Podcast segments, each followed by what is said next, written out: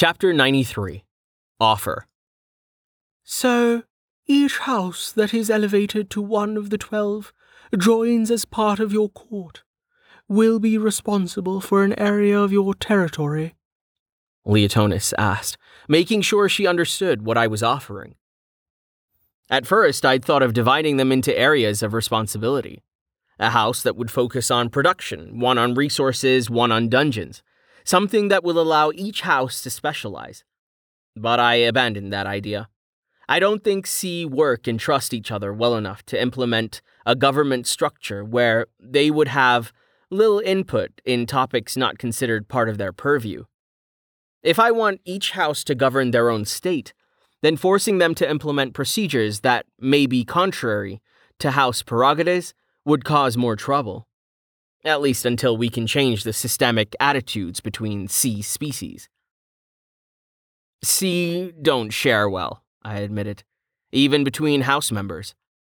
Instead, I think the more prudent method is what I mentioned earlier dividing my lands into 12 separate zones.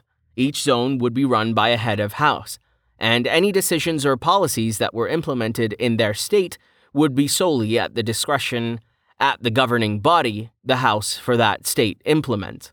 You would swear oaths that include non interference? She asked in disbelief. No one would believe it otherwise, Duchess Wayne offered. You were right when you said Sidhe don't share well. But what you're offering goes much further than sharing. You offer complete anonymity. With a few caveats. I said, thinking furiously to develop a plan that I could live with, and that satisfied Leotonis's question and Duchess Wayne's concern. On the fly, kingdom building was not something I'd anticipated needing to do. I thought most of these issues would be addressed and solved over time, a natural progression of kingdom building. That belief was naive, and I should have known better. I recognized that changes would have to be made, and I needed to develop not only a starting framework, but also contingency plans in the event unforeseen problems arose. I'd been too focused on rank, believing that attaining King's level would solve problems. I'd anticipated more time spent engaging in guerrilla warfare than diplomacy or kingdom building when I'd first broached the subject back in Fife Kel. But the system had removed the requirement that I earn my rank by combat with either the Seelie or Unseelie monarchies. I didn't need to wage a war between factions relying on attrition over time of Seelie and Unseelie factions to gain the levels I would need to become powerful enough to level up. The quest rewards for CERN had solved many of my problems, but it meant that the strategy I'd developed, the steps I'd planned to make as I advanced, would need to be scrapped. There will be some responsibilities that are overseen and administered by House Tay. I said, expanding on some long term ideas Cedric, Euron, Lorne, and I had discussed. I plan on creating a new currency based on selenium, a standard that stabilizes and creates a currency that can be traded with universal financial markets. The metal is the one item that Sidhe control that other planets want and need. Citherns and dungeons can increase the production of that metal, and I plan to increase production so that we can trade currencies that are accepted between worlds. Production will need to be tightly controlled so that we don't flood the market and devalue the coinage. The coins will be minted, and the face value of each coin backed by the selenium reserves my kingdom will establish. Taxes will be shared equally across all 12 principalities. The system makes collecting these funds simple, with very little oversight or auditing required. The Kingdom of Angel Gyaura will establish a 3% tax rate that will be included with every sale. The amounts collected will be based on the selenium coinage that I am creating, I continued. Will each house be allowed to mint their own coinage? Leotonis wondered. I considered her question thoughtfully before answering. I think that would be feasible. Normally, I would never consider this, but the system is a failsafe, a perfect policing mechanism to guard against forgery. as long as those who choose to strike their own coins stamp them with a unique modifier that will allow anyone to identify where they were minted. And as long as they deposit enough selenium into the kingdom's reserves to back the value of their coinage, I will allow it. The conversion rate between gold and selenium? Duchess Wayne asked, interjecting herself into the conversation. The conversion rate will depend on financial markets and how much it fluctuates. Very few people use selenium, so the costs may have been inflated, worth artificially depressed by the Seelie and Unseelie. Additionally, slavery and serfdom are banned from my kingdom. Policies will be implemented that deal with usury, debt, and trafficking. But for a house to claim a province, they must sign binding treaties that require the House to be vigilant and stamp out any instances where Sidhe, no matter what race, are enslaved or forced to work in onerous conditions as a condition of serfdom. The Seelie do not practice slavery or serfdom, Wayne reminded me. Really? The wisps in Lord Cal's keep were nothing more than glorified slaves never paid even a token wage and bound to the house bloodline. The only way to leave was to be cast out. This isn't an isolated instance. Lesser Fae have been synonymous as less than over time, and their labor and efforts dismissed as trivial, even when service is mandatory. They aren't even considered people, and more and more, they have become forced to assume roles and positions that are contrary to their very nature. The Sidhe are transforming the wisps into glorified nightlights, for example, I rebutted. The final condition is that each house must swear oaths and sign treaties that factional prejudices will be stamped out.